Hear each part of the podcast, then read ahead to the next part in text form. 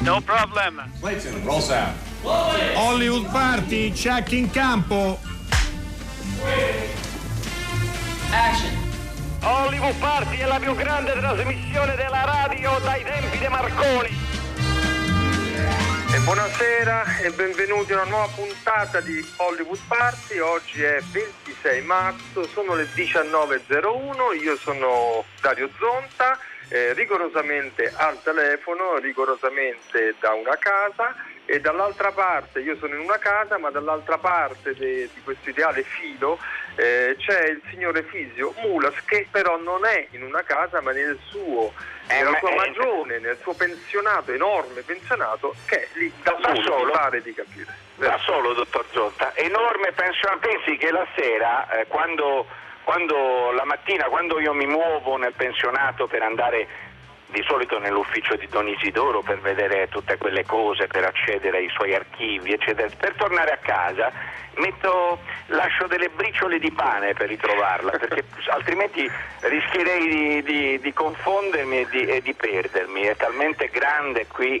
Se ha bisogno di un letto, guardi, non faccia complimenti, qui ce ne sono tanti a disposizione. Io non posso uscire, quindi mi tengo il mio e lei può cambiare letto, eventualmente andare quello di un altro dei lo sto già facendo, a volte mi addormento proprio sulle poltrone qui mentre leggo cose. Sto leggendo dei libri impegnatissimi sullo sdoppiamento di personalità, sto guardando e riguardando Il Dottor Jekyll e Mr. Hyde, anche la versione televisiva con Albertazzi, delle cose, insomma, sì, questa cosa dello sdoppiamento mi sta proprio prendendo, ecco. Sì, il tema lo si intuisce, ascoltando la trasmissione, poi casomai le spiego qualcosa. Poi oggi parleremo di doppiaggio. Volentieri. Comunque io sono qui, fedele scudiero a suo fianco per affrontare qualsiasi tipo di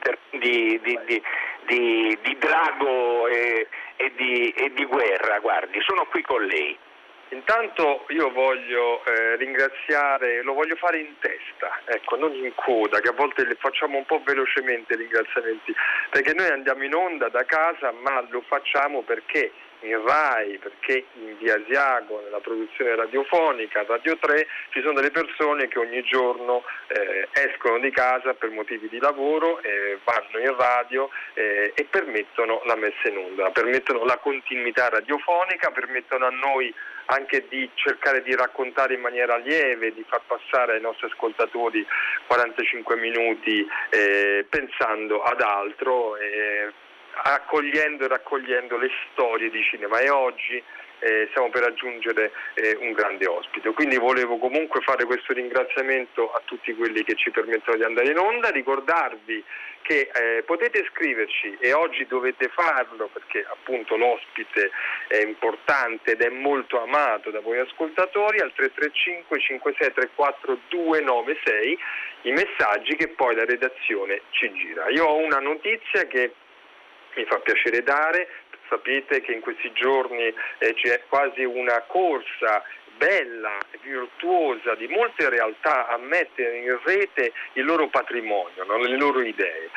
Questa che vi leggo ha a che fare con una... è una realtà bresciana, una provincia molto colpita dall'epidemia, si chiama Avisco, che propone attraverso la propria newsletter settimanale 5 film d'autori raccolti per temi rivolti ai ragazzi e soprattutto film, sono veramente molto belli, Fisio, legati al cinema, belli, sì, molto interessanti. Storia del cinema di animazione, come Ogni bambino del 79 di Fedorchenko, di Peter and Wolf, di Susie Templeton del 2006, quindi vecchi film e nuovi film. Quindi attraverso la newsletter, sono ovviamente gratuiti gli streaming e possono essere accessibili, tutti li possono vedere. Ecco. Attraverso la newsletter di Avisco o Avisco potete sondare dare un'occhiata al loro patrimonio. E loro, mi accodo ai suoi ringraziamenti nei confronti di tutti coloro che permettono la messa in onda di questa trasmissione, però vorrei anche ringraziare, e ieri il dottor Bronzetti in diretta radiofonica qui da Hollywood Party ce l'ha detto, tutti coloro che stanno veramente dando il loro tempo prezioso per cercare di fronteggiare questo momento difficile. Parlo dei medici, parlo degli infermieri, ma parlo anche di chi lavora nei supermercati, chi sta ancora lavorando nonostante questi pericoli siano veramente fuori dalla porta. E niente, ci stiamo facendo troppo seri, dottor Zonta, che dice? Adesso vestiamo i nostri vestiti di intrattenitori cinematografici, lei si vada a preparare perché l'ospite è importante. Io mi vado a sdoppiare, Si vada a sdoppiare anche perché stiamo per parlare di doppiaggio. Sentiamo però prima una musica.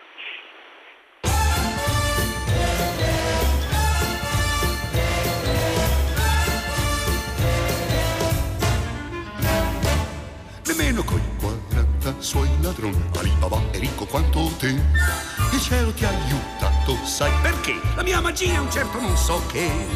Adesso la tua forza è mitica e quando vuoi la puoi adoperare. Saranno finiti tutti i tuoi guai se questa lampada vorrai sfregare.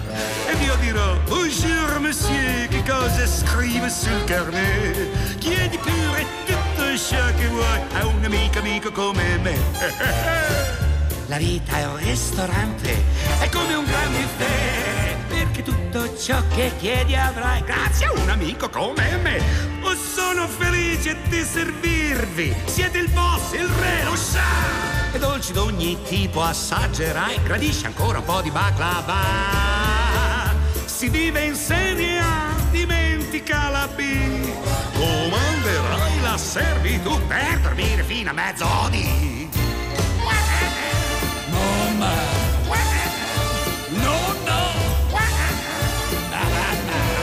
Un amico come Ragna leggiadri e la fantasia e stregoneria, questa è magia da guardare. Sono qui per te, ma se dico abracadabra via di qua, loro spariranno tutte e tre. Avete gli occhi che ti schizzano via per le sorprese che io ti farò.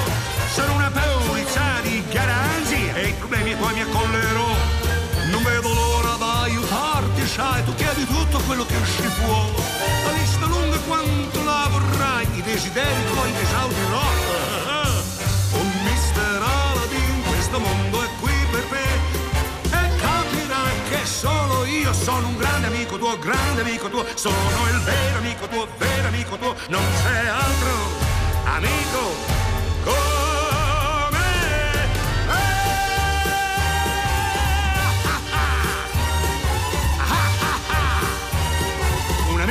Come me. Che energia, caro Esilio. Questo era. Mi sono sdoppiato, Dario. Sdoppiamenti e doppiaggi. Qui che energia con Un amico come me, no? Da Aladdin, il cartone animato. Grande prova musicale, ma perché la stiamo ascoltando, Claudio? Perché in occasione del centenario della nascita di Federico Fellini, che purtroppo sta avendo un momento così di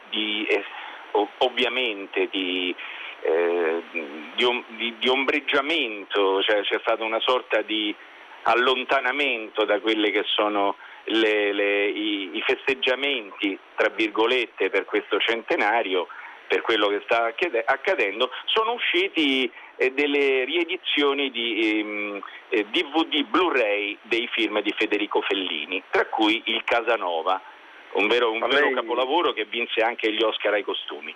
E che cosa abbiamo fatto, Dario? Lei sa chi ha doppiato Donald Sutherland? Io lo so, lo annunci lei. Noi abbiamo raggiunto al telefono e lo ringraziamo tantissimo la grande voce Gigi Proietti, grande attore, grande doppiatore e amico, anche maestro di Claudio De Pasquale. Buonasera Gigi. Sì. Buonasera, io vi sento un po' lontani però, comunque buonasera a tutti. Buonasera principale. Se poteste alzarmi l'ascolto vostro perché... La mia voce sarà quello che sarà, la vostra è la tua voce è perfetta, Gigi, la tua voce è perfetta. Ecco, adesso sento qualcosina meglio. La tua voce è perfetta. Ah. Allora, stavamo dicendo, Gigi, io e Dario Zonta, sì, che è il mio compagno di banco. Sì, buonasera, intanto ti salutiamo. Buonasera, Gigi.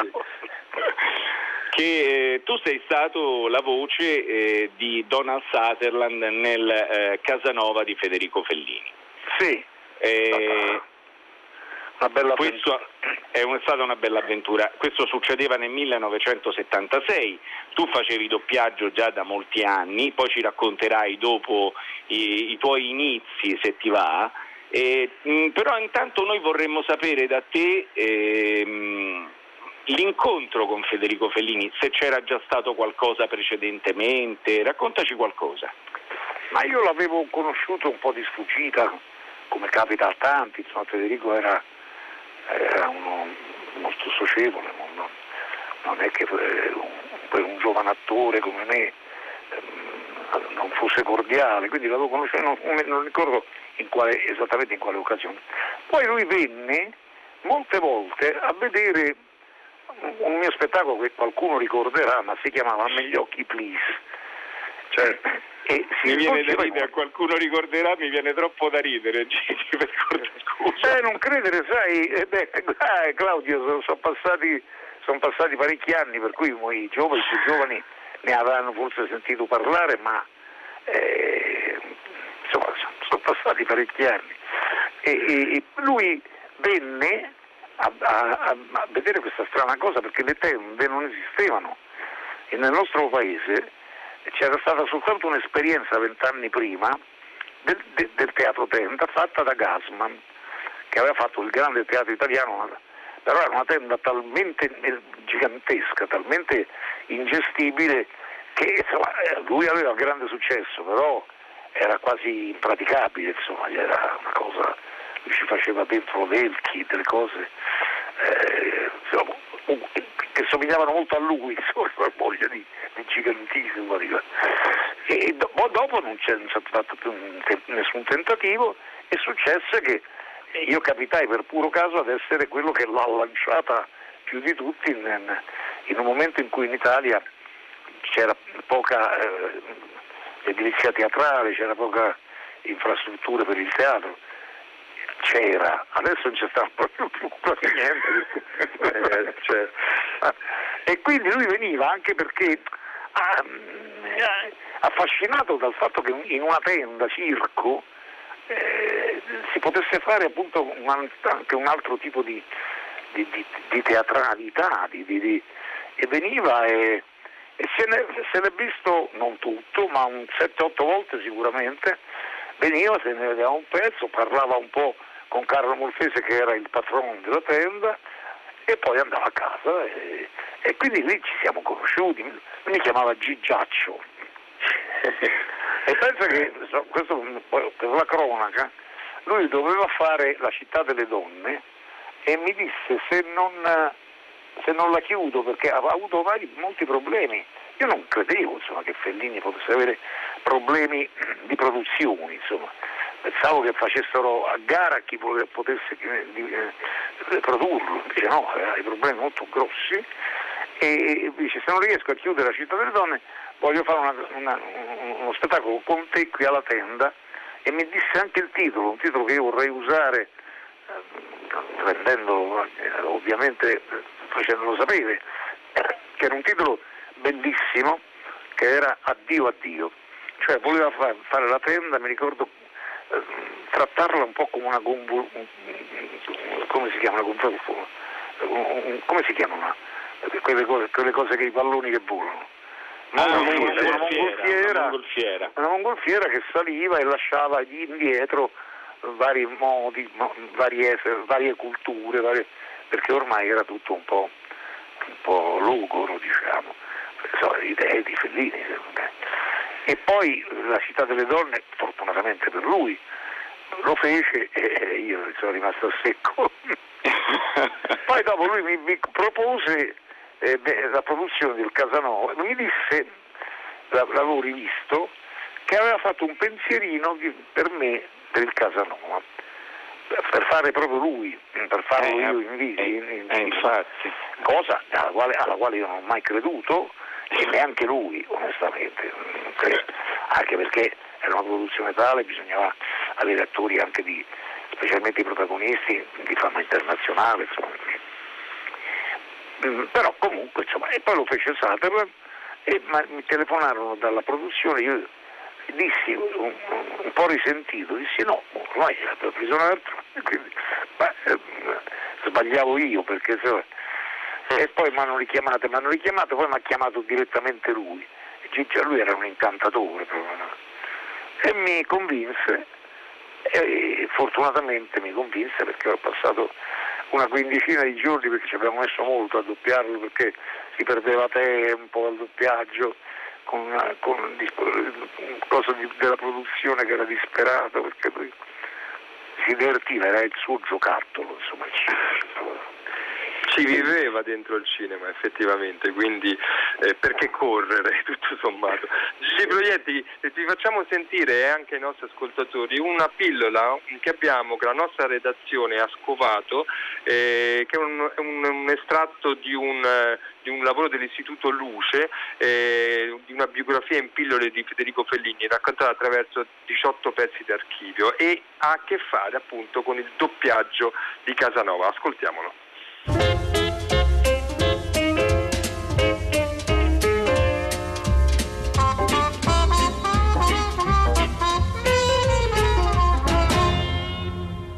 Che cosa? Uno più invitante e più complice anche. Che dobbiamo... cosa? L'intenzione come l'abbiamo fatto era giusta, soltanto che era un pochino troppo basso, hai capito? È uno che tu immagini 109 questa... rifacimento Casanova vuoto terza. Questa tesa si riferisca a qualche cosa di ghiotto che tu capisci. Che cosa? Quarta? Ma è da ridere, scusate. Non è possibile. No, perché...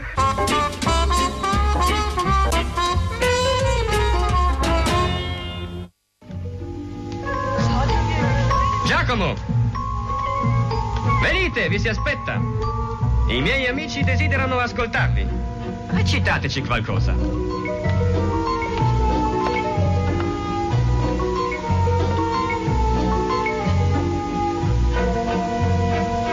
Ach, der. Trägt etwas vor. Selbst geschrieben? Nein, von Ariosto, ein italienischer Dichter, der selber wurde.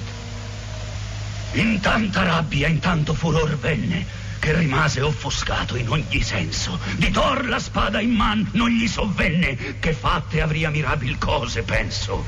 Ma né quella, né scure, né bipenne, era bisogno al suo vigore immenso. Quivi fe ben delle sue prove eccelse, che un alto pino al primo crollo svelse, e svelse dopo il primo altri parecchi, come fosser finocchi, evuli o aneti, e fe il simil di querce, ed olmi vecchi, di faggi, ed orni, ed ilici.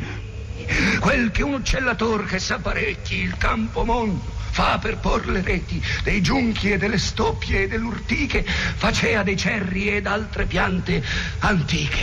I pastor! Das war wirklich komisch. Entschuldigung, ich muss lachen. Sei ruhig. Basta. Schluss!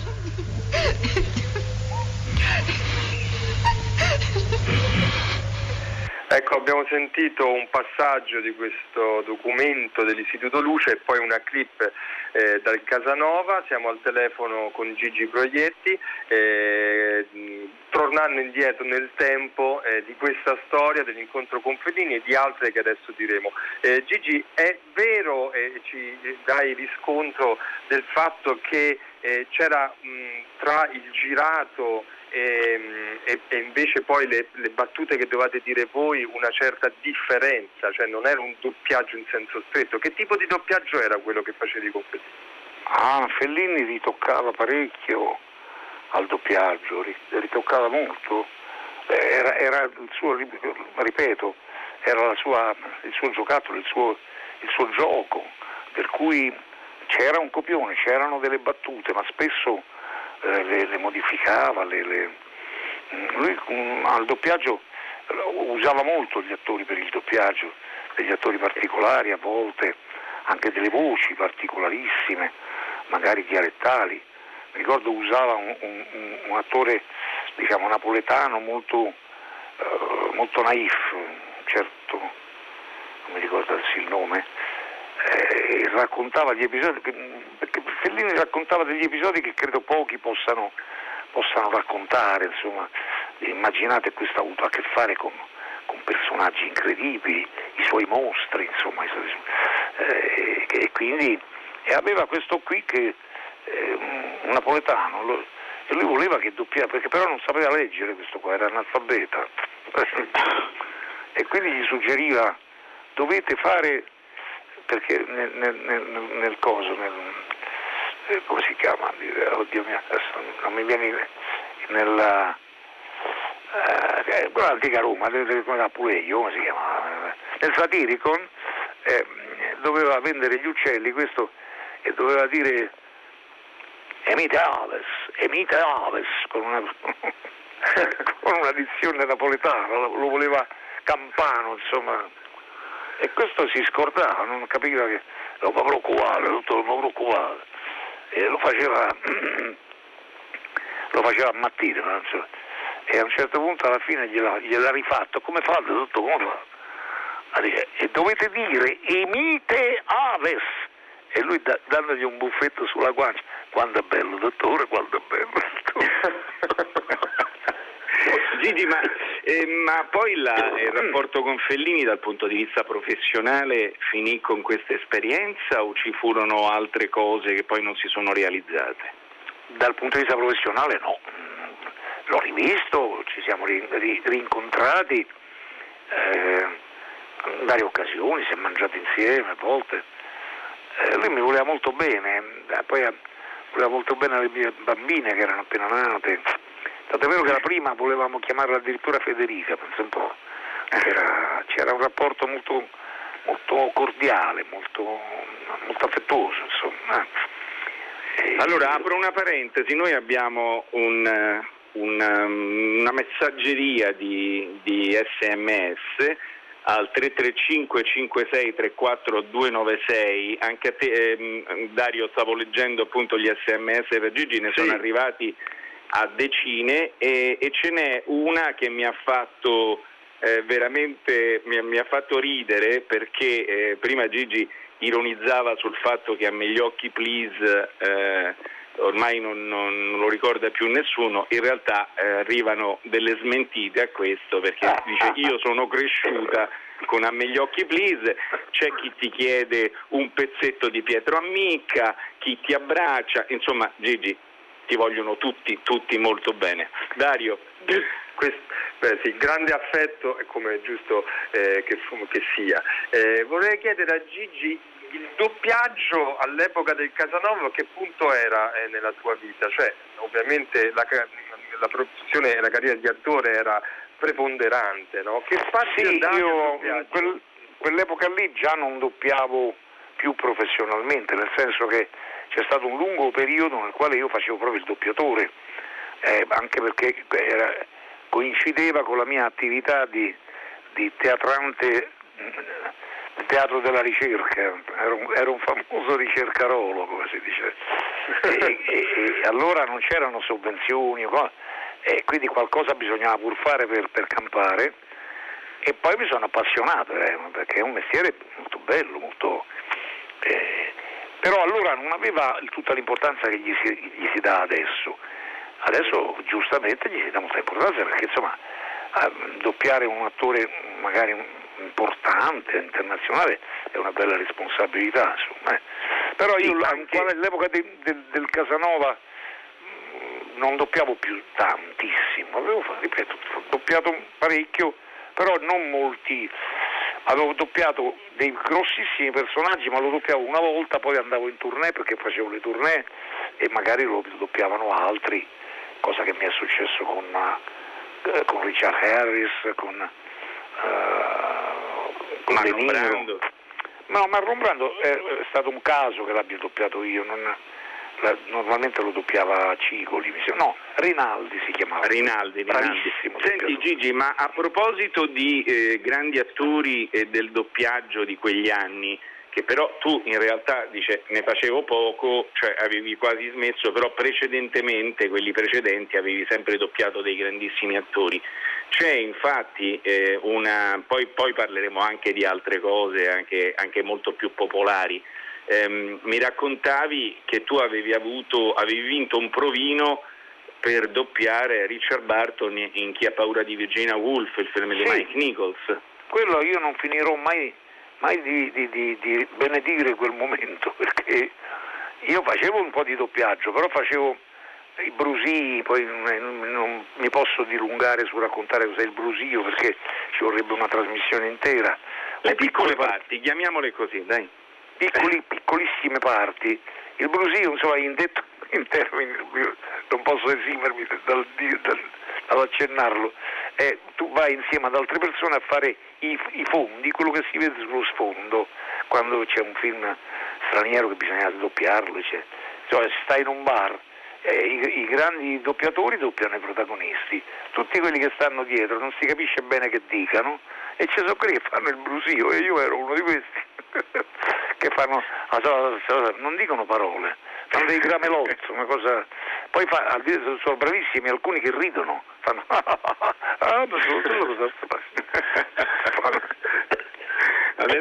adesso però secondo me la stai sminuendo la tua, no, perché poi le grandi interpretazioni a doppiaggio ne hai avute.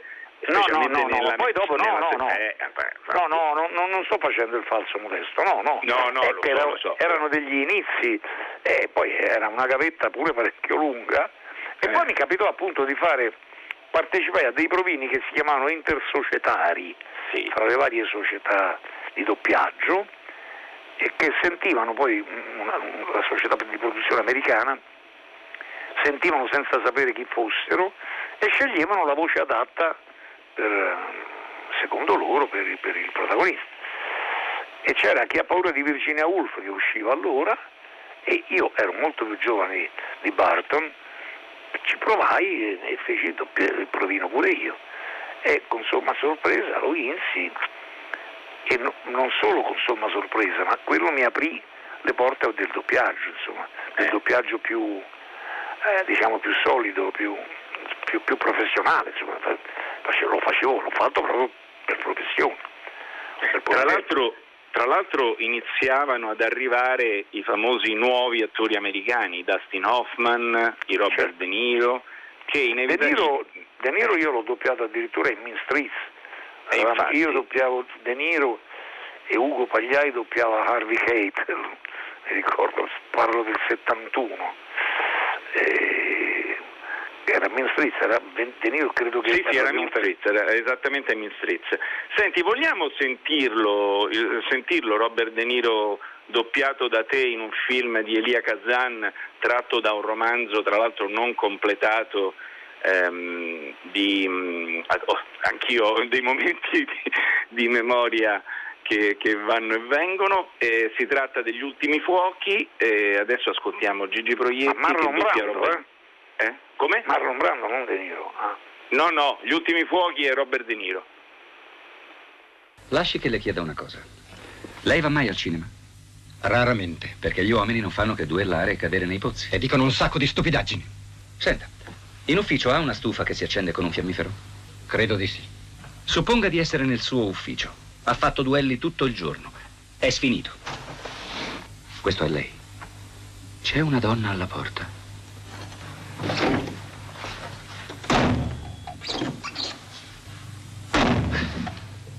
Entra e non la vede. Si toglie i guanti, apre la borsa e la vuota sul tavolo. Lei la guarda. Questo è lei. Adesso la donna ha 2 centesimi, dei fiammiferi e un nichelino. Lascia il nichelino sul tavolo. Rimette i 2 centesimi dentro la borsa, poi prende i guanti. Sono neri.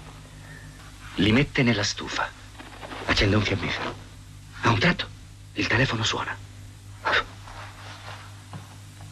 alza il ricevitore, ascolta. Dice, non ho mai avuto un paio di guanti neri in vita mia. Riattacca. Si inginocchia vicino alla stufa, accende un altro fiammifero. Improvvisamente lei si accorge che c'è un altro uomo nella stanza. Un uomo che sta osservando ogni mossa che fa la donna.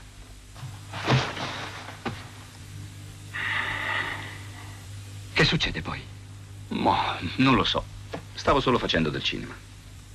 Il nichelino a che serviva? Jane, tu lo sai a che serviva? Serviva per fare del cinema. Ma cosa mi paga a fare? Queste strane storie non le capisco. E invece sì. Se no non mi avrebbe chiesto del nichelino. Questa dunque è una clip tratta dagli Ultimi Fuochi.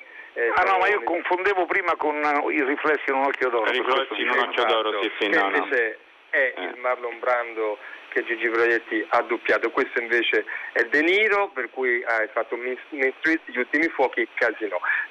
Gigi, abbiamo parlato del lavoro con Fellini. Adesso abbiamo citato Scorsese. Ci racconti all'epoca qual era il grado di attenzione e come funzionava, se c'era un delegato di produzione, cioè il grado di attenzione dei registi tipo Scorsese sul doppiaggio dei film italiani, se c'era questa particolare attenzione o no? Ma per quanto mi riguarda non mi sono successi episodi, tolto uno in particolare in cui dirigevo un doppiaggio, ma era già parecchio tempo che non facevo più il doppiaggio. Dirigevo un doppiaggio di Robert Altman, quindi molto più recente, sì. Che era Three Women, Tre Donne. Tre donne, certo. E dirigevo questo doppiaggio e venne Altman, che si trovava in Italia, a Venezia, venne a Roma proprio per vedere il doppiaggio, perché scoprì che Altman era maniacale per il sonoro, più ancora che sì. Per l'immagine, pensate, una cosa incredibile. Sarà che era talmente sicuro di cosa voleva dal punto di vista dell'immagine che per lui il sonoro era importantissimo. Io mi ricordo, siccome poi ho fatto un film con lui, ho fatto una piccola parte in wedding, in un matrimonio. Sì. E mi sono reso conto che in effetti era una sua mania, era maniacale insomma, per il sonoro. E venne a vedere il doppiaggio e c'erano alcuni assistenti al doppiaggio, mi ricordo che c'era Sissi Spacek dietro a un vetro che parlava ma non si sentiva bene cosa diceva, e c'erano questi assistenti che dicevano, sai, bisognerebbe farle dire qualcosa.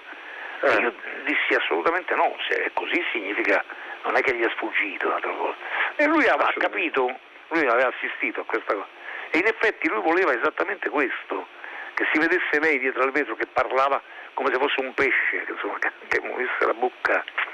E poi mi ricordo che andammo a mangiare in un posto vicino, in via Urbana, dove c'è l'International Recording, c'era insomma. Sì, c'è ancora. E andavo a mangiare una trattoria un po' più giù, dove c'era uno di questi dipinti sul muro, dove c'era la Grotta Azzurra, queste cose. E lui fotografava questo, infatti nel film, nel groto, come lo chiamavano loro, la grotta, la cantina, il luogo sotterraneo della casa, rifecero questa cosa e la moglie mi chiese cosa pensa di questo film, cosa più difficile del mondo, prima di tutto col mio inglese un po' povero, diciamo, di termini, insomma, un po' ce la faccio, ma insomma certe parole mi sfuggono. E gli dissi, ma mi sembra come un film sognato. Ci ho azzeccato, lui l'aveva sognato. Ma mi ha detto bene. È vero che poi chiese a Gassman, ma questo attore, eccetera, figura di Vittorio era amico e evidentemente ne parlò bene, e mi feci questi giorni e stetti un mese per fare poche cose, non un mese di... E ho visto una cosa pazzesca, cioè un altro di questi geni, geniale, insomma, grande, veramente grande. Vi lancio non una proposta. Non simpatico come Fellini, diciamo, con molto più. Vi lancio una proposta, se volete.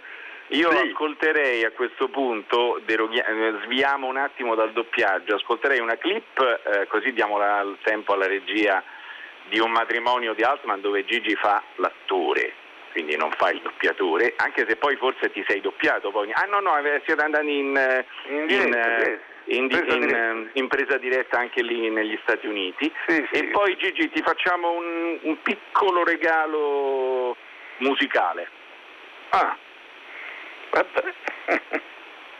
Ah, dov'è sto deficiente? Colpa di loro, signor Corelli. Dino, Luigi, you son of a bitch. Che sei venuto a far qua?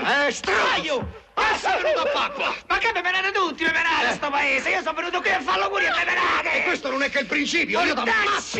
T'ammazzo, Luigi, aspetta, non fare così, l'ho appena rappezzato. Jesus Christ, io me ne frego, lo ammazzo! Come te lo permetti di venire qua dentro, brutto impunito deficiente? Oh, io sono tuo fratello, sai? Un fratello deve rimanere lontano!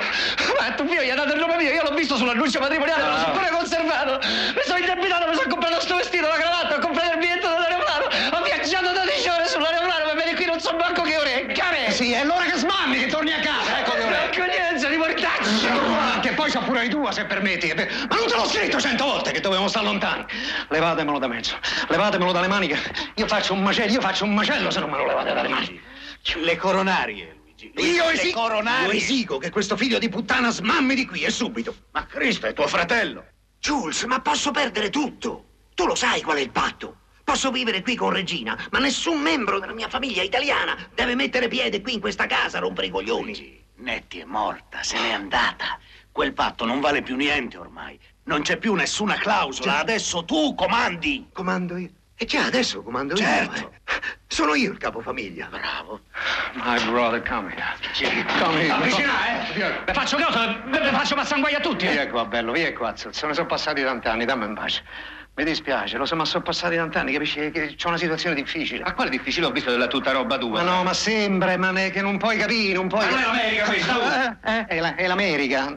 Dammi in pace, ti perdono. E a me? Vabbè, pure tu a me sei perdonato, che vuoi? Sei il benvenuto, sono contento, sono onorato della tua presenza. Che vuoi di più? Sei onorato? Un po' secco, fate vedere se faccio nome. Un po' scusa, un po' secco, ma... Randall, bring me some wine, please. Hai detto? Ervino, c'ho il vino mio, sai? Il mio vino, per favore, dobbiamo celebrare l'arrivo di questo... Scusa, l'arrivo del mio fratello minore. Allora, la salute.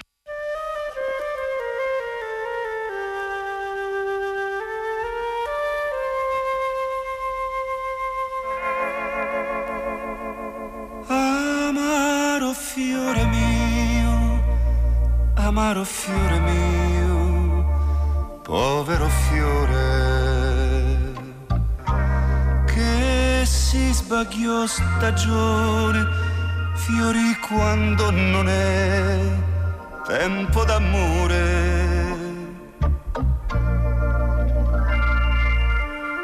La voce tua si perde nell'ovento, la mano tua me stregne e non la sento, che guardo eppure non ti vedo più, perché amaro fiore mio, io non sarei più io se rimanessi. Chi te ne ali non se vuol legare, sorrideme bel cuore, regalame un addio, poi scordate per sempre il nome mio, povero fiore, povero fiore mio. Amaro fiore mio, tu capisci che sarebbe un tradimento se restassi, se adesso rinunciassi per sempre al sogno mio. No, no, no, no. Un uomo quando è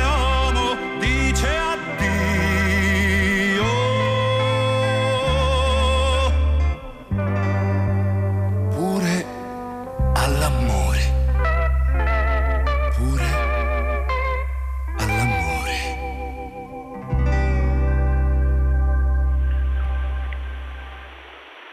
Allora, questo era Amaro fiore mio. Gigi, dicevi che nessuno ricorda più Dammi gli occhi please, allora Alleluia brava gente, che è stato l'inizio di tutto, no?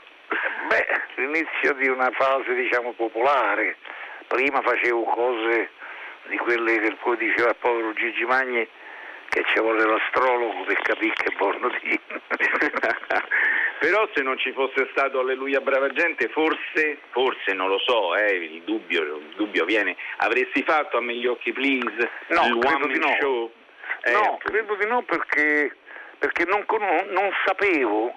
Io era pochissimo che facevo teatro, quando ho fatto Alleluia. Io erano una decina d'anni, ma neanche, perché io ho cominciato nel 64, a me gli occhi, Alleluia del 69-70, quando è andato in scena. E a me gli occhi 75.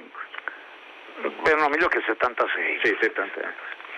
Per cui non conoscevo, io non ero mai stato a Sistina, e io sapevo che dal teatro non veniva molta gente, perché facciamo spettacoli abbastanza complessi, insomma, anche quando non si faceva proprio la ricerca, la sperimentazione vera e propria, però erano sempre spettacoli un po' difficili, ecco. Avevo fatto cose sull'avanguardia storica, diciamo, gli inizi sono stati di quel tipo, i miei inizi, perché io venivo dal canto, cantavo nel night, e mi ero detto che non volevo più cantare, ma volevo soltanto fare teatro, e vedevo il teatro solo la prosa e basta, insomma. Eri molto prosaico, no? Ero prosaico, sì, come mi dicevo io stesso. Poi scoprì che a un certo punto invece la gente a teatro ci andava. E poi mi dicevano, vabbè, ma vanno a vedere che cosa? Ho capito, però intanto significa che se hanno un interesse vanno, comunque. Bisogna fargli nascere degli interessi anche di altro tipo. Questo è stato il mio imperativo fino adesso, insomma. E la gente sta scrivendo, vero Dario? Esatto, i nostri ascoltatori stanno scrivendo diversi messaggi, uno in particolare, Gigi, forse ha a che fare con tutto ciò, perché Luca ci scrive: di recente Fuori Orario, la benemerita trasmissione notturna di Rai 3, ha trasmesso il Don Chisciotte di Carlo Quartucci, recentemente scomparso. Quella di cui, ragazzi, con protagonista Gigi Proietti, ricercarolo come lui stesso si è definito. Ma lo dico teneramente, ovviamente, non è che... Lo ero, insomma, facevamo teatro. Quartucci è stato uno di quelli più seri purtroppo ci ha lasciato da non molto tempo, esatto. Del teatro di ricerca, della sperimentazione. Io non uso mai il termine avanguardia, perché secondo me se è avanguardia lo si saprà fra 20 anni, insomma. Gli storici lo diranno. Sono quelli che dicevano domani faccio l'avanguardia. Vabbè, aspetta un momento. No, il Don Chisciotte è stata un'avventura meravigliosa, certo, era particolarmente strano, non aveva niente a che fare con la fiction televisiva, era una vera sperimentazione, insomma. Però lo rifarei. Io vorrei finire in bellezza, Dario, se tu sei d'accordo, perché certo. È volato il tempo, ma lo sapevamo che sarebbe andata così. Io vorrei far sentire un altro doppiaggio, così chiudiamo anche il nostro argomento principe della giornata di oggi, e vorrei tornare appunto alla metà degli anni 70, in un film che iniziava a far conoscere anche un grande attore come Dustin Hoffman, doppiato da un altro grande attore che è Gigi Proietti, Lenny di Bob Fosse. Signor Bruce, ho tutto per lei. Quant'è? 2,75. Dov'è la signora? È la più bella ragazza che ho mai visto, è malata. Anche i biscotti, ecco. E saluti la signora, è una moglie magnifica. Abbiamo divorziato. Meglio così. È davvero dura quando ci si separa dalla propria consorte. Perché da principio uno pensa, che bellezza, vado a farsi fottere, ora sì che me la spasso. Però in genere le donne che incontri quando sei divorziato sono donne divorziate anche loro. Ne hanno sempre un moccioso di 5 o 6 anni, pare che sia un accessorio di scena obbligatorio. E se non hanno un figlio... hanno un barboncino. che bazzica sempre in camera da letto, dico bene, te lo trovi sempre sul letto quando stai cercando faticosamente di fartene uno. Scusami cara, ma che ci fa questo cane qui? Niente, sta solo guardando, vuole solo guardarci. Vuole solo guardarci? Ma non sono mica un esibizionista io. Torna via subito da qui, sporco pervertito. Con quegli occhi rossi e umidi che ballonzola sul pavimento di linoleum. Sapete, gli spunta quell'affarino rosa. Sembra un rossetto per labbra, vero? No, date retta, se dopo 5 anni di matrimonio tutto finisce a puttane, allora passerete un sacco di tempo a vomitare. E quando vi riavrete, allora l'unica soddisfazione che potrete togliervi è pareggiare i conti, vendicarvi di quella ex moglie, prenderle il figlio. Ora il pane, il figlio ce l'ho io. Io lo tiro su, io mi alzo la mattina presto, io glielo pulisco il sederino, io lo lavo, io lo amo. Caldo. È un mucchio di cose da fare la custodia. Gigi, grazie. Già, Gigi, grazie. È volato il tempo. Sembra che la telefonata sia iniziata 3 minuti fa, in realtà sono passati 3/4 d'ora volando. E facciamo un'altra, Claudio, come sarà possibile? Ne facciamo un'altra quando vuoi, siamo a disposizione. Facciamo a rate, a puntate facciamo. Esatto, questo era solo il primo capitolo. Grazie, grazie Gigi. A voi in bocca al lupo per tutto, ovviamente. Grazie. Sì, infatti, in bocca al lupo all'Italia.